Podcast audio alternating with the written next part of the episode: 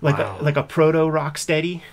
Yeah, that was actually. I I wish they had used the scope uh, for the actual toy because it's much better than what they actually did. Is it is it from 85, 86? Yeah, as is this. This is the the first turtle sculpt cast in some kind of resin. Kevin and I each got one of these. Oh, that's amazing. I see they kept that tail, the problematic tail. Yeah.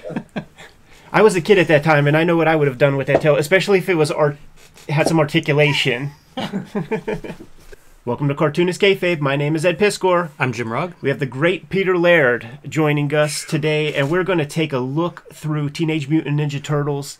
Number one, Jimmy. This is a this is a dream video for me, man. I'm very excited. We rarely ever do this. We've never done it, man. But I want to dedicate this video to two people uh, on the who have supported the channel in a big way: Alika Seki from Maui Comics and Eli Schwab, who runs some of our fan community. The giant turtles marks. They supported our channel in a big way. Alika sent us thousands of dollars worth of comics over over the years to to do episodes on, and I know they are over the moon for this episode, man. So I just had to give that shout shout out, Peter. Thank you so much for for joining us today, sir.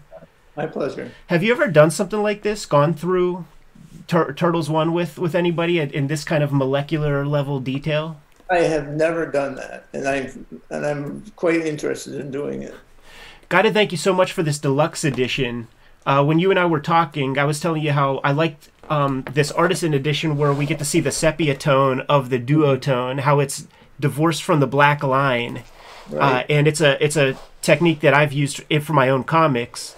And then uh, you showed me this. Uh, you sent us these deluxe editions that you guys published in 1992 or so.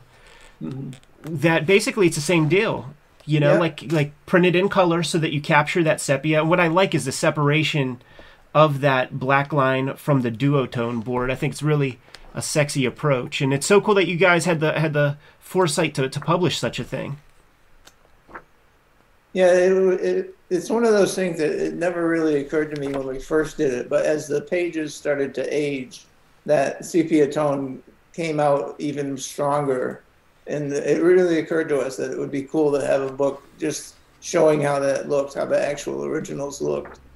Yeah, it's- amazing, and it's probably up t like it's probably state of the art at the time you guys put this thing out, and now it's the fidelity of scanners and things like the, the mm-hmm. approach that we got with these artisan editions. You could get even deeper and see the undeveloped lines with the duotone, which is which is really cool. You're about to say something, Jimmy? I was going to say this this commemorative edition, the deluxe edition. It's almost like an artist edition.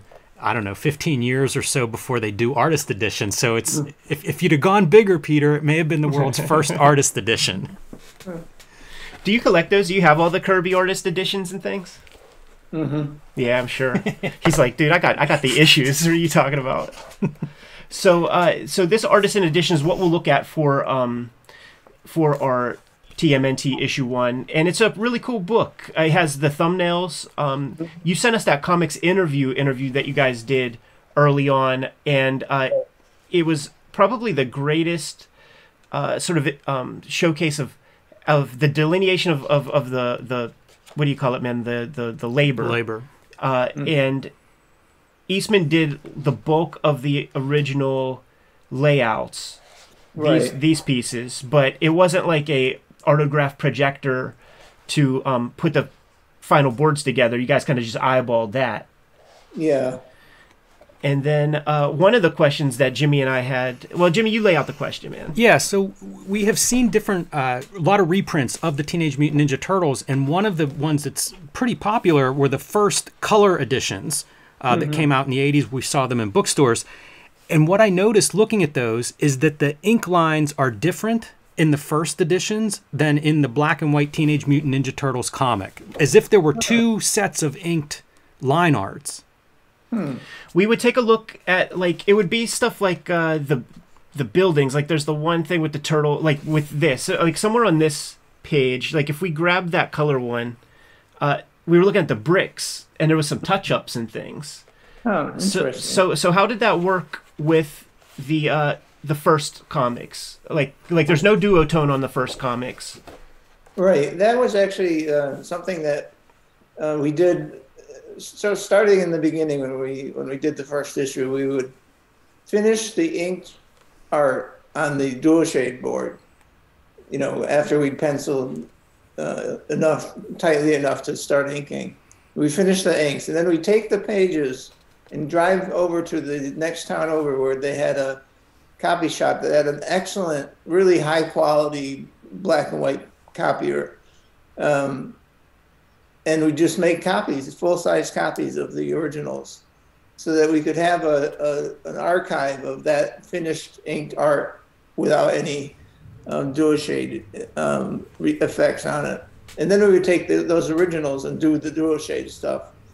And I can't remember why exactly we we did that, but it, it, was, it probably had something to do with being worried that we would, if we went directly to the duo shade without making copies of the of the uh, finished inked art, we might ruin them or make big mistakes or you know spill a bottle of dual on the board, and it would ruin the um, possibility of having imagery of that original art, inked art for our for our records, and it, it worked out quite well actually because once once First Comics uh, struck that deal with us to do the, the graphic novel format color reprints, we had all those copies of the original art to give them, um, or to actually use ourselves to create the blue lines and and do the color that way. That's that's my introduction to Eastman and Laird's Ninja Turtles. The the color first comics collections, four of those, and they were in bookstores. Like I got that at the mall at Walden yes. Books. They penetrated the bookstore market. Peter, do you have any sense of of what went wrong with first? Because something like that, they penetrated a giant market that they the the, the world could have been their oyster, but pretty soon after they just kind of disappear. You know, I, I, I really don't know what happened with them. It was a, a good deal for us. I think a good deal for them, and uh, you know they never did anything beyond those uh, volumes that you you have. I don't know why exactly. Yeah, they like it's pretty much the they got they got all the Eastman Laird stuff. I feel like from that little early run before you guys start to do like your solo issues and things. Mm-hmm. Check this check this uh, page from the Xeroxes out where it's in the final board. It's all duotone. So mm-hmm. so the guys left just a little indicator of like where this ninja will be kind of superimposed upon the image. That's a real sharp move. But without further ado, what if we just crack into the body of this of this comic? You know, you know, Peter. What? Here's another question, man. Um, the, all this artwork here, like even early on, I think we get the cover somewhere. Yeah, the, here's the cover right here. Mm-hmm. Uh, I remember years ago, Eastman on uh, the heavy metal website, he had a Photoshop image of himself with his pinky up against his mouth like this, and was like one million dollars. He was trying to hustle the. he was trying to hustle the uh, the the turtles art for for mm-hmm. for for a mill. Like, you get five hundred grand of that if if if that deal would have went down. Is that how that kind of thing would work? No, uh, you know, we never actually uh, talked about that, but because we each, I think, issues with issues one and two, we each took one whole book. Kevin got the first issue, and I got the second issue. And I, I, I would think that the fair thing would be that if he, if he sold his number one originals, he would keep all the money. And if I sold my number two originals, the same would be the case. Um, I don't think he managed to sell them for a million bucks. Uh, he actually offered it to me for I think two hundred thousand, and uh, at the time, I said to him, "I have enough turtle art." I, I kind of regret that now. I, I would really like to have those originals, but say la vie. Yeah, when you think of what original art has has become in the last decade or so, wow, that would be quite a quite a prize that first issue. Yeah. I'd like to put it out to Kevin that I'll, I'll give him 200 grand for for uh, for issue one here. Peter, are these uh, some of the first pages you guys ever used uh, Craftint duotone for? I had done a little bit of work on the the duo shade board. I had been a, a illustrator for a while, and um, I had discovered that effect in some uh, uh, political cartoons, I think. Right. And I, it, baffled me. I could not figure out how they did it. And then I, I, I can't remember where I found the answer, but I, I may have researched it at the local art supply store. Seeing. I- oh, go ahead. I'm sorry. And uh, I did end up buying at least one sheet of duo shade board that I used for a few different illustrations that I did for the local paper. What was the price of that stuff, if you can remember back then? Because even in the 2000s, like it was eight bucks a pop. Yeah, it, that's what I remember. Eight being it being eight or eight fifty a, a, a sheet. Damn. So even in the early 80s, like what, like what is that? Like twenty five dollars or something? Tw- you know, tw- twenty bucks a sheet. Uh, Yeah, was, it was not cheap back then. was that a tough decision to decide to make the Turtles comics on a very expensive piece of paper like that? It was not a tough decision in the sense that we we didn't know what we were going to get out of it uh, because it was pretty clear what we could what we could accomplish. You know, the kinds of effects we wanted to do. Um, it was it was tough ponying up the money for it. You know that that was significant for us. I, uh, we we did manage to get three pages out of each sheet. I Right. think each sheet was like 17 by 22, something mm-hmm. like that. But we ended up uh, the the the originals aren't much bigger than the actual printed comic size. Yeah, and I'm quite sure that that uh, this book captures basically the size of, of the paper uh, that that the that the original boards are on. When you take a look at these spreads, can you see your hand and like the pieces you inked? And can you see Kevin's hand? Oh man, that that is so tough, especially for the first issue. Yeah. If we were going to the second issue, I could pull out at least one page that I know I almost completely inked. And I, I don't know if you remember, there's a there's a page where there's a slender panel at the top and then a big panel at the bottom, and it's Baxter Stockman is showing April all his Mousers that he's created. Yes, sir. I'm pretty sure I inked most of that that array of Mousers. But if if I look right now, um, get close to this. These, you know, it's it's so difficult, and it's actually because I mean we wanted it to be that way Sure. that our our styles and our you know penciling and inking and toning matched as well as possible. What are you looking at? Uh, for the people at home, they're curious, man. They're like, man, is that dude looking at a first printing? This this is actually a, a second printing, in pretty good shape. I, I keep most of the original comics, at least one in in the house with me. nice. Um, yeah, it's it's really tough to, to to see this and and look at. Uh, I mean, I'm really having a hard time. Uh, actually, here, um, this this I think, if you can see this, I don't know if I'm holding it up properly. This tall panel right here with the turtles. Yes. I think I inked that. That panel. Okay. But we, we did luck out in that even though our styles are pretty different, we managed to, to blend them pretty well, I think. Yeah. Um, oh, yeah, here's another one. Um, Can you call out then- page number? oh, yeah, uh, sorry. Uh, page 24. Boom. Uh, and there's this, this, The city building. The know, this one right here. Wait, what am I doing? Yeah, I'm pointing at this one right, right here at the yes. bottom. Yes. That, that that looks like I inked the turtles and Kevin inked the building.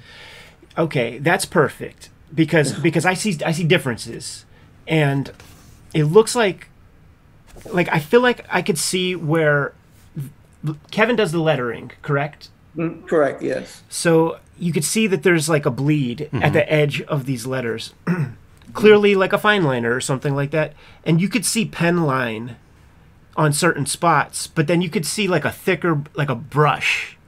And I wonder if that was your tool of choice, the brush, and if he's more a fine liner guy. Like these, Uh, like these chains look like they're inked by the lettering tool, right here on page four. Page four.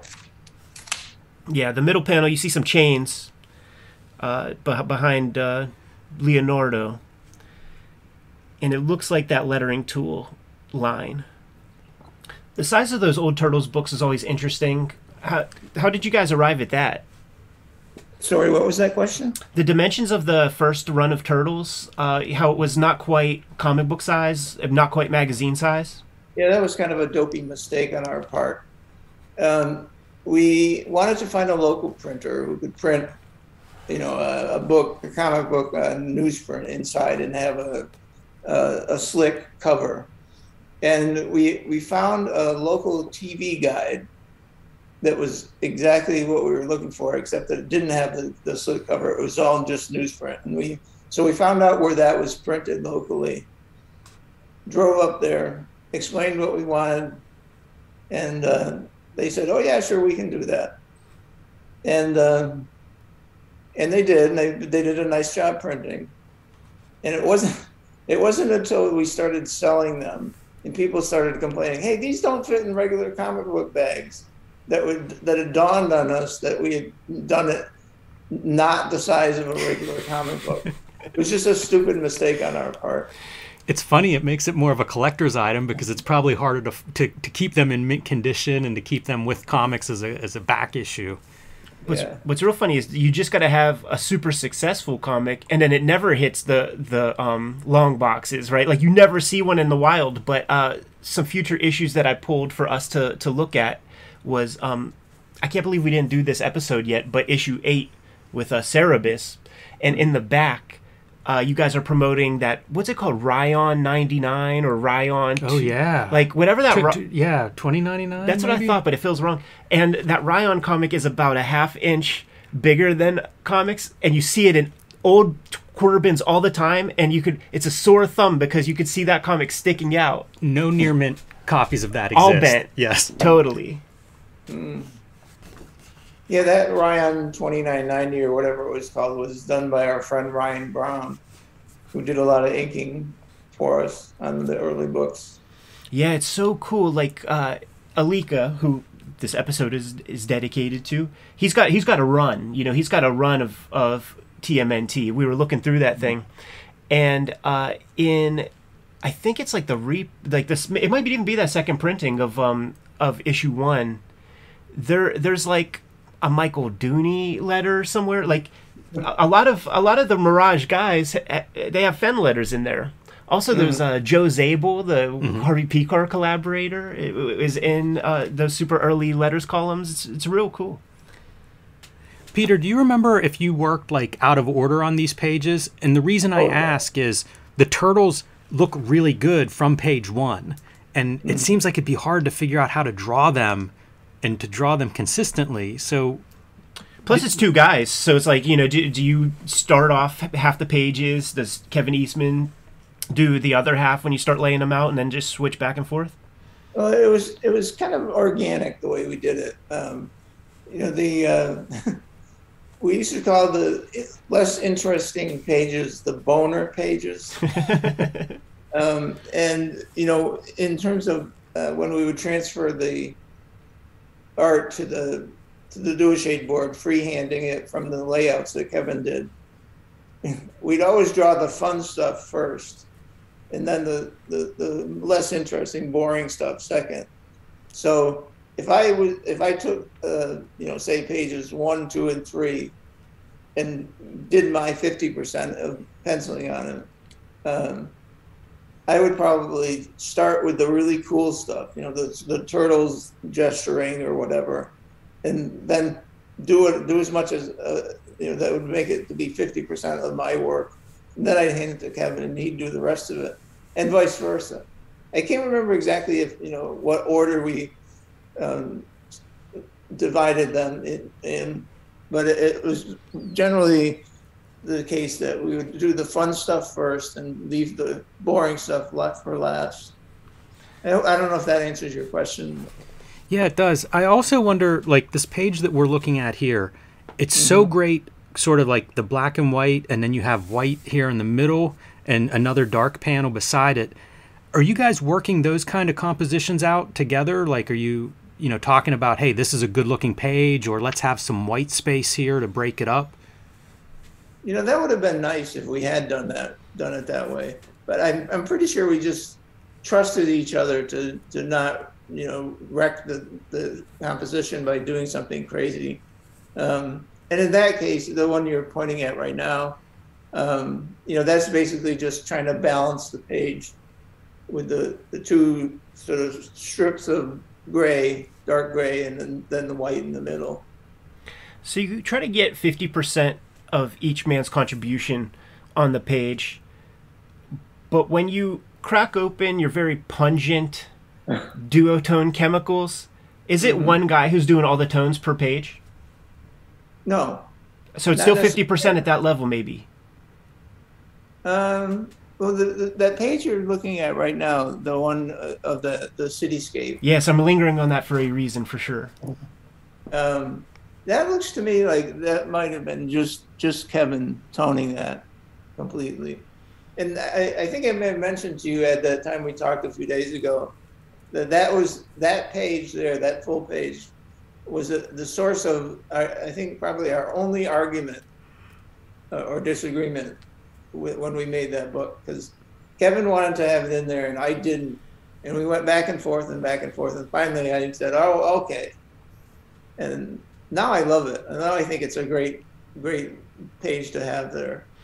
I think they even mimic that in, in the first movie. I think that's a beat whenever they beat up the guys in the beginning and, and you see the hand. And I feel like there's a pullback or something, probably around that, that era where you and you and Kevin are, are, tr- are trash men uh, Mhm. in, in the background. Like that, I think that Yeah, it's it's one of those things that um, you know I've always felt from the beginning that Kevin had an excellent sense of pacing, and I think that's an that's a great example of that.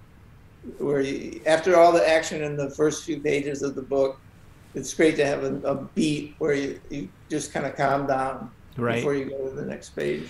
This is another page I was looking at a bunch, uh, where I feel like you could just, you could see the hand of both guys reasonably clearly in a way, uh, because you got like this sort of bold outline with like pen on the interior of the t- the turtles here, and then there's this very noticeable like bold robe tunic thing that looks like it's just a different hand. Like like the bold outlines that are here are not the same tool that that was used right there. It's just we look at comics molecularly these days, Peter, Yeah. and certainly the collaboration that you guys have had is something that we've we've studied forever.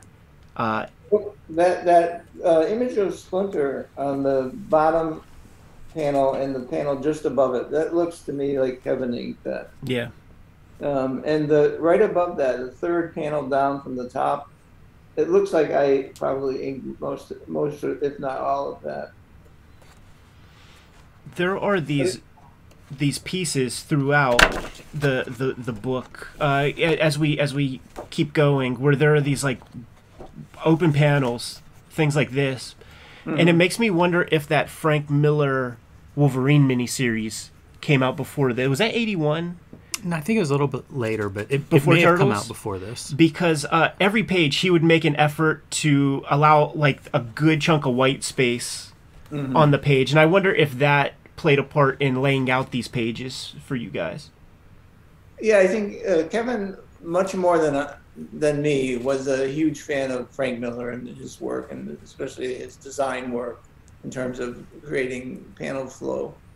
Um, and that that's something that he carried over into his layouts for this first issue, and I think it worked quite well in, in various places. I mean, like the, that third panel down uh, from the left on the left hand page where the turtles are, are coming into the lair and meeting Splinter. You know, that's it's it's kind of nice to have a little breather there. You know that, and I think that that he really Kevin did a fantastic job on all of the layouts he did. and even just cutting off some negative space here Mhm. it abuses what uh, steve Bissette would call the grid or the or the, the square the rectangle like it, it plays around with that the lighting techniques see this i feel like if you guys were moving in order by page 11 you guys are comfy with that duotone doing lighting techniques from the window and then doing the superimposed ninja behind the ninja figure like that that that that signifies a little bit more confidence than maybe you had uh, at the start of the game. Yeah, I think you're right. Iconic. This stuff is in movies. Like, you gotta pinch yourself, right? You guys are hanging out, do, making this comic, and you know, six years later, like you have actors playing this out with a Jim Henson Muppet. Right. Yeah, yeah. Actually, that middle panel there and the bottom bottom tier of panels, uh, where the rat is in his cage practicing. I remember uh, when we started working on the the first live action movie, and the the Henson shop would the creature shop would send us videos showing you know what they've done and how far they advanced. And I remember specifically they had this rat puppet they were you know showing him kicking and punching, and it was just so cool. Mind blowing. Never, not, not something we'd ever thought we'd see. The uh, the re- the Renaissance names was it was that was that Kevin who came up with those? In in all honesty, I can't remember, and I wish I could The- because it, it, it, it is one of the things about the, the book, about the whole property that, that just kind of works, and I don't know why. the the reason I I ask about I asked that way was because uh, my my sister's husband went to the same high school. They went to his high school much later, and Uh-huh. there is still a Kevin Eastman painting of the Renaissance masters like Uh-huh. above a locker. So there's like you know the Vitruvian Man and Mona Lisa and and Renaissance imagery is painted up there, which you know in the hi- history of your works like that it seems noteworthy. Yeah, uh, you know, I I actually I think I saw that that image, and maybe not, I'm not sure if it was one of your videos, but definitely one I saw on YouTube. Yeah, there was Um, there was that heavy metal. Uh, it was it was a kind of like this kind of book that that Kevin put together called the Autobiography. It was Yes. called. Yeah, But we we, bo- we both were uh, students of art, and we both, I believe, had that classic uh, Janson's History of Art, the big fat volume, right. covered almost all of that stuff. Uh, and like I said, I wish I could remember which of us came up with the idea, but it was one of just one of the, the several ludicrous ideas that we came up with that really seemed to work and fit. And I, like I said, I just I don't quite know why, but it does. Would you ever run this duotone chemical through uh, an airbrush or anything like that? Spatter. Uh, I I think I did some spatter, but I do remember that I did, did use it in an airbrush several times. Wow. In fact, I think, um, and specifically the one that I can remember is in the uh, Donatello micro series. There's a couple pages with a the the, uh, the drawing of the uh, the portal that Kirby drew and which stuck around, unlike the other things. And in the portal, there's these kind of wavy wavy shapes and stuff. And I remember doing that with the airbrush. The uh, the de- Song. the uh, the deluxe editions you sent us of, of issue one. Uh, there's a there's an intro in there by by Kevin Eastman. Or you know what? It might even be in the beginning of, of this book. You know, you look at so much stuff, and is there a Eastman in there? Harlan Ellison. Okay, no. It's in the beginning of this. Kevin says that the origin of the shredder came while you guys were doing dishes, and he said, "Ask me that story later." So, can, can you elaborate on that? Oh yeah. Um, uh, when Kevin lived with my wife and I in the house we rented in Dover, um, very often she would make supper, and Kevin and I would take over the task of washing and drying the dishes.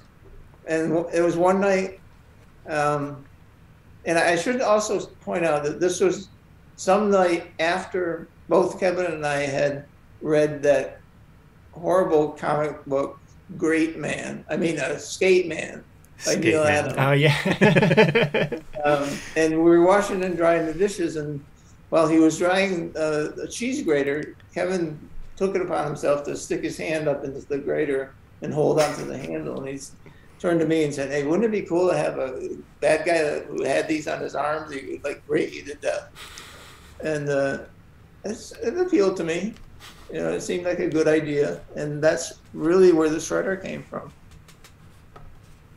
that's amazing.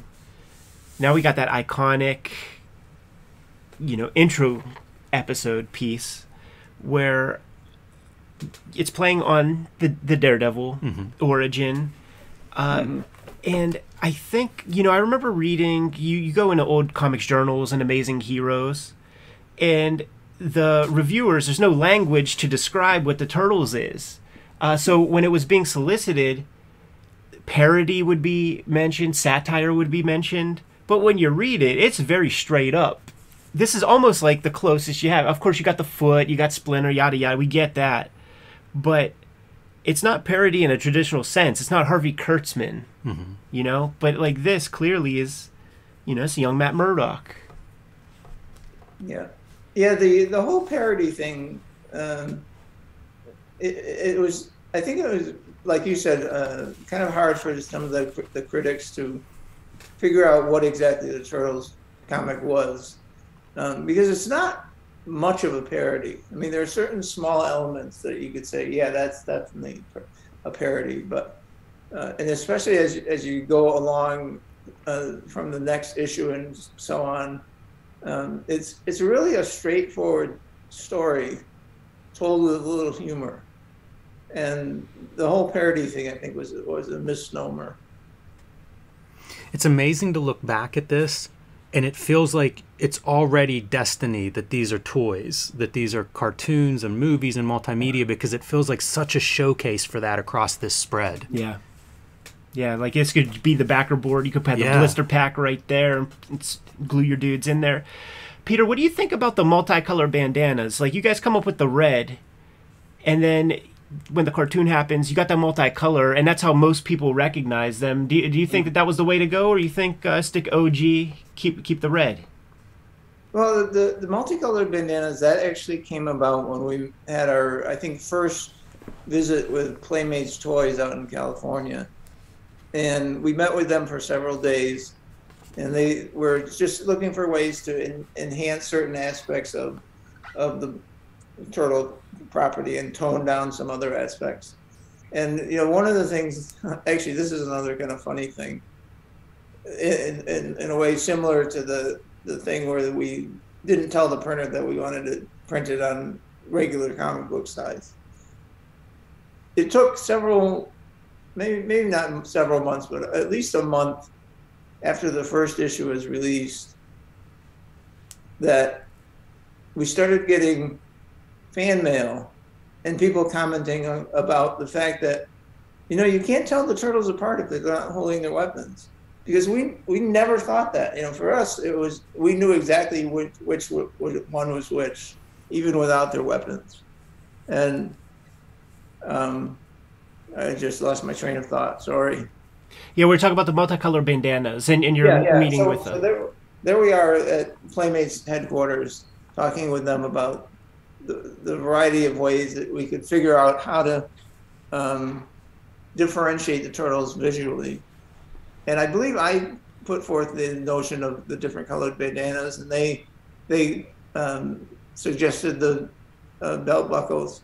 I actually have no problem with different colored bandanas. It's a minor thing. It makes total sense either way. You know, if they all had red or if they had multicolored bandanas, I have no problem with that.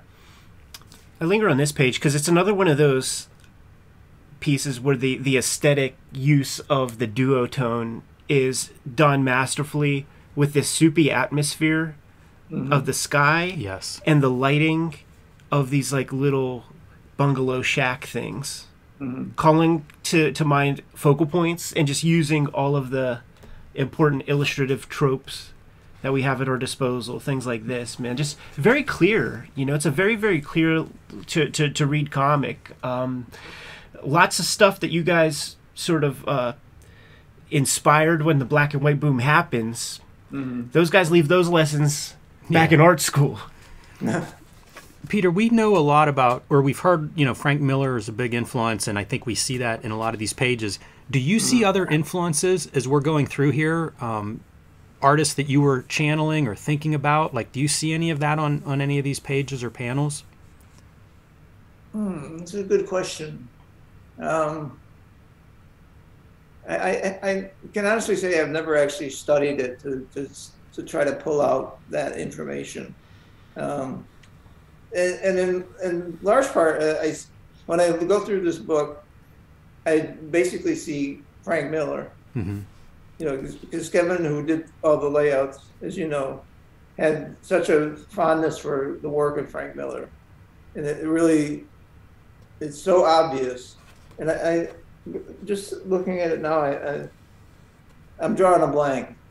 I really can't can't There's- pull anything out like that. there's a bluntness to some of the inking and the squatness of the figures really makes me think of Corbin Mm-hmm. In in a lot of this. This is one of those little ticks, man, that I would be so, so surprised if Kevin did not ink this because it looks like totally looking one for one at like, an issue of Ronin, like that era of inking. And we did an interview with uh, Dan Clowes where he said he would like ink some of his pieces with an artist edition open, almost putting his artwork on top of the artist edition if he wanted to channel a little Reed Crandall or little Johnny Craig into his story. And he would just like look at those lines while he's inking his own. And, and that looks very close to the instruments that that uh, Miller was playing around with on I think uh, you're Ronin. absolutely correct. Peter, did you guys do that? Would you have comic books laying around while you were working? Um, they there were probably comic books lying around because we were at the time we were into reading them, and we, would go. I think every weekend or every other weekend to a local flea market where uh, a guy had set up selling comics. Um, but I, I can honestly say I can't speak for Kevin, but I can honestly say I've never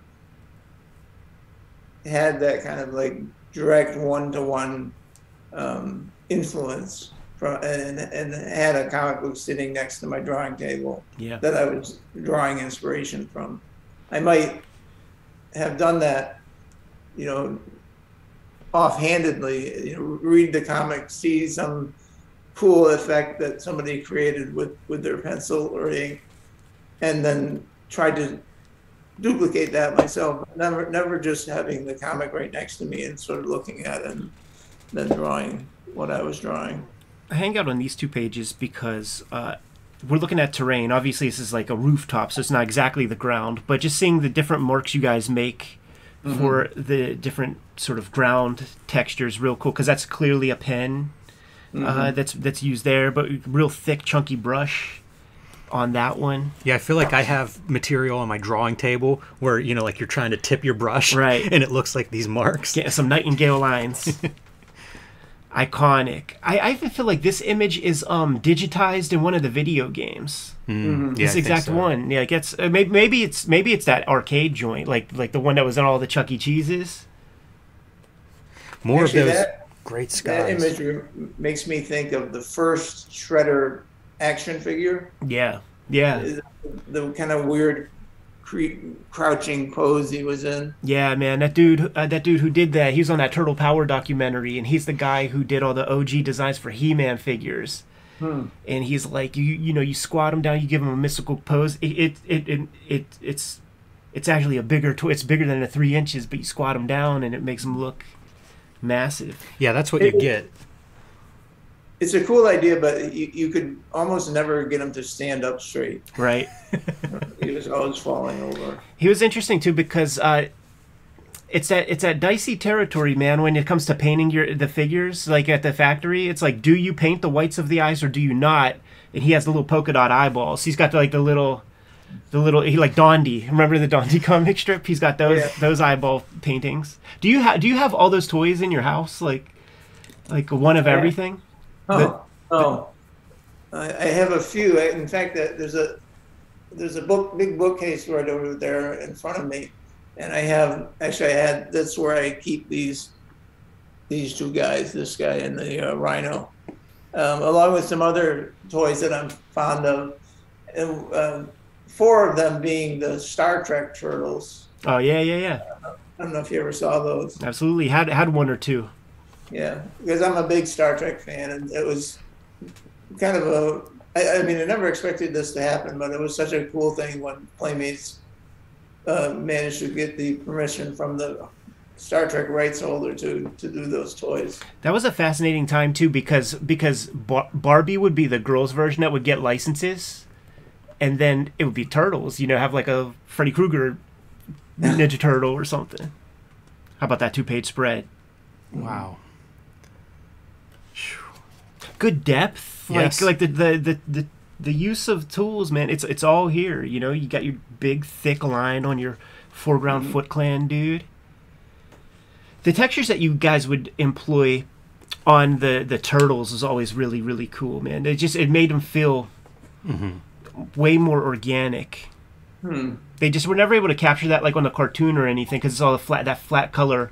But having these dots and these little textures just made them, you know, that's that's turtle skin. And that's one of the things the duo shade board was really great for, because you could get all kinds of effects like that. Yeah, there's different approaches. It's like duotone could be used as like a color, where it's like jeans or you know the dark duotone. It could be light. Mm. It could be texture. It's it's very malleable depending on you know how you use it. It's so unfortunate that it's no longer being made. It's true. Did you ever guys? Did you guys ever like when you're drawing these tails? You know, and it's right there in between the legs and stuff. like like would you guys laugh about that, or or just you didn't even think about any per- like uh, your your mind was never in the gutter with that? Because like look at that one. It's almost like there's a scrotum t- also. Well, again, this is one of those things that readers picked up on and made made fun of in various ways.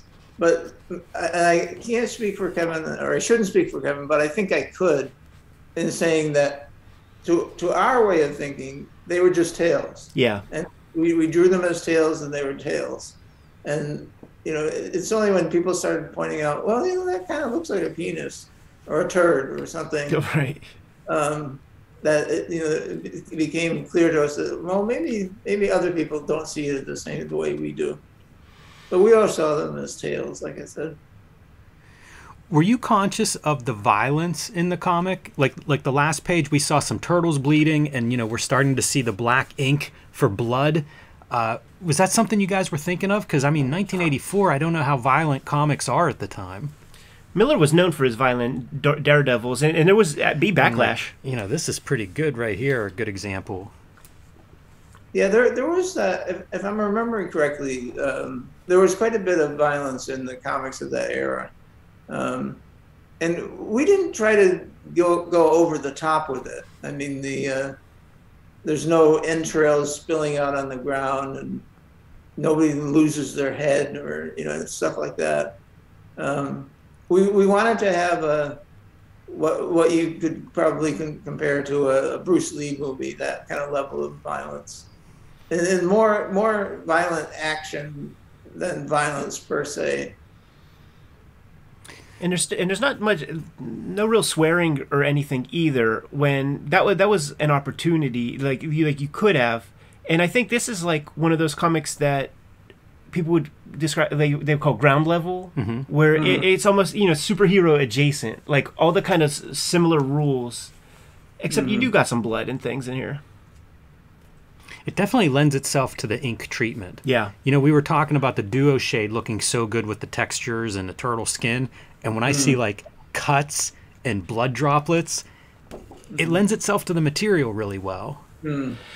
when when you guys were writing this thing did you spend a lot of time at the, at that stage? Do do several drafts? Because like we're getting to the end here and there really is there's three tight acts everything pays off. You introduce Oroku Saki early for, you know in enough time to like get that mask knocked off so that we get to see beyond a shadow of a doubt who who Shredder is.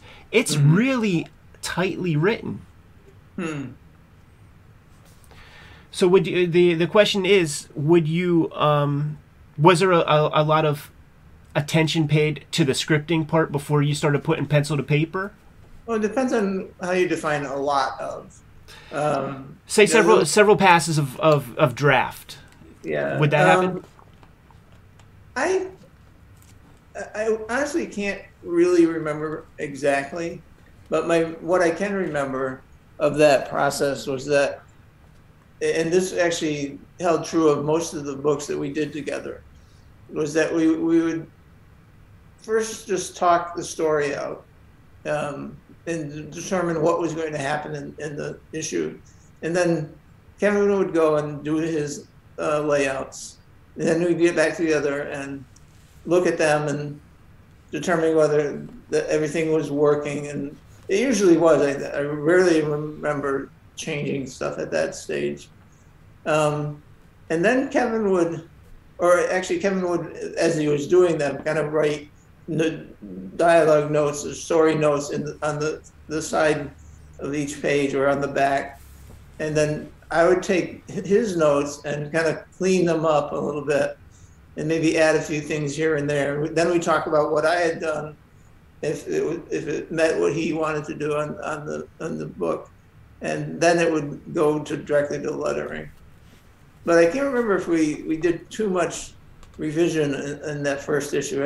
you know, we were so excited about doing it, we just wanted to crank it out and and do it do the best we could, but get it done quickly. And and this comic is a consequence. You know, it's a famous story.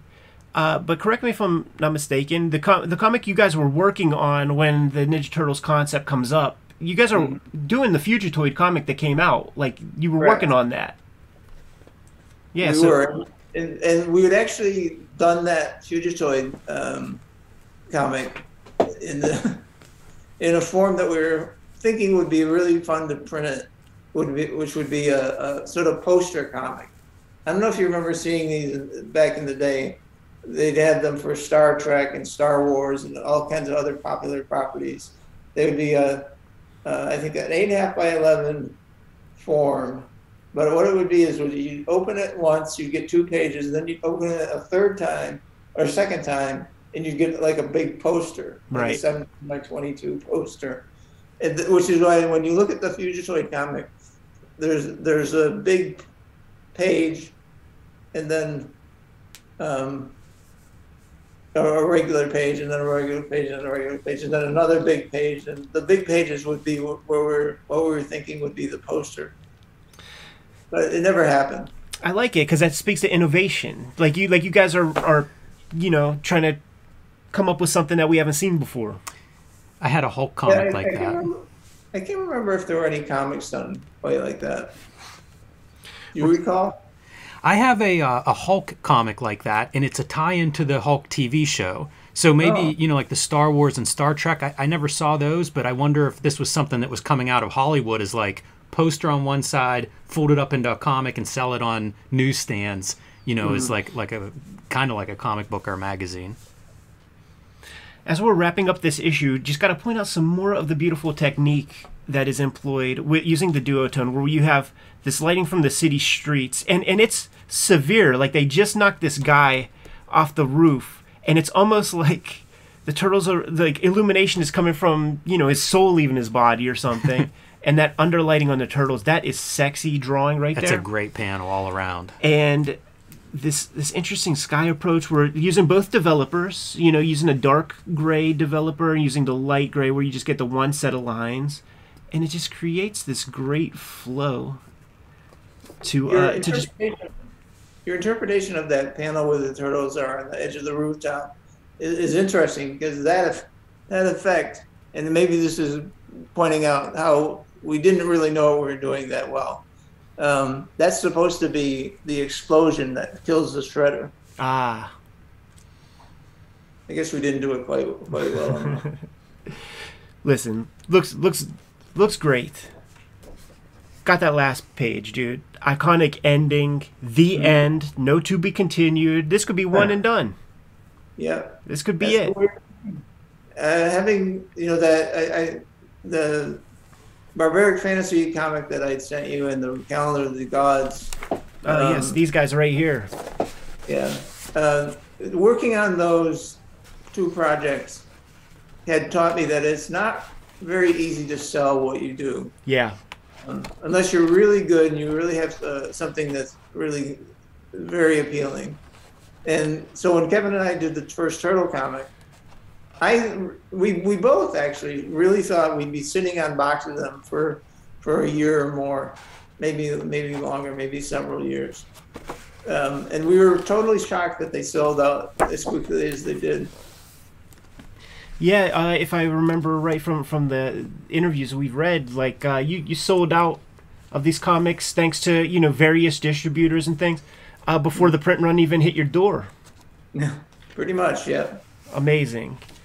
And with something like this, you said you print about 500 of these guys. I believe so. Yeah. Sold about 100. So, like that lets the people know that, you know, this thing was a hit from the start. And this, are, yeah, definitely. Peter, how soon do you guys go into working on issue two after you finish this first one? Well, uh, what happened was uh, we finished the first one and, and premiered it at that convention in Portsmouth, New Hampshire, in, in beginning of May, I think May 4th or 5th. Um, and at that time, uh, neither Kevin nor I were making much money. And uh, so we had to go where the money was. And in my case, it was it meant going with my wife to where she found a new teaching job, and that was in Connecticut. In uh, well, we ended up living in Sharon, Connecticut. I can't remember where the school was that she taught. It was nearby, probably about five or six miles away. But we had to we had to do that. So uh, we basically said goodbye to Kevin. He went back to Maine, and as it happened, and you know, again, we were so grateful for this. Um, that first printing of 3,000, actually 3,275 because they overprinted a little bit. Um, that sold out so quickly that we realized, wow, you know, uh, and there wasn't uh, there was not, not much effort on our part to, to do that. It seemed like the the distributors came to us very quickly and uh, wanted more. So we did the next printing of 6,000 while we were still in Maine. I mean, it's still in New Hampshire. And then um, I ended up in, in Sharon, Connecticut, and Kevin was back in um, Ogunquit, Maine, I believe, or maybe he went back to Port, Port, Portland. I can't recall for sure.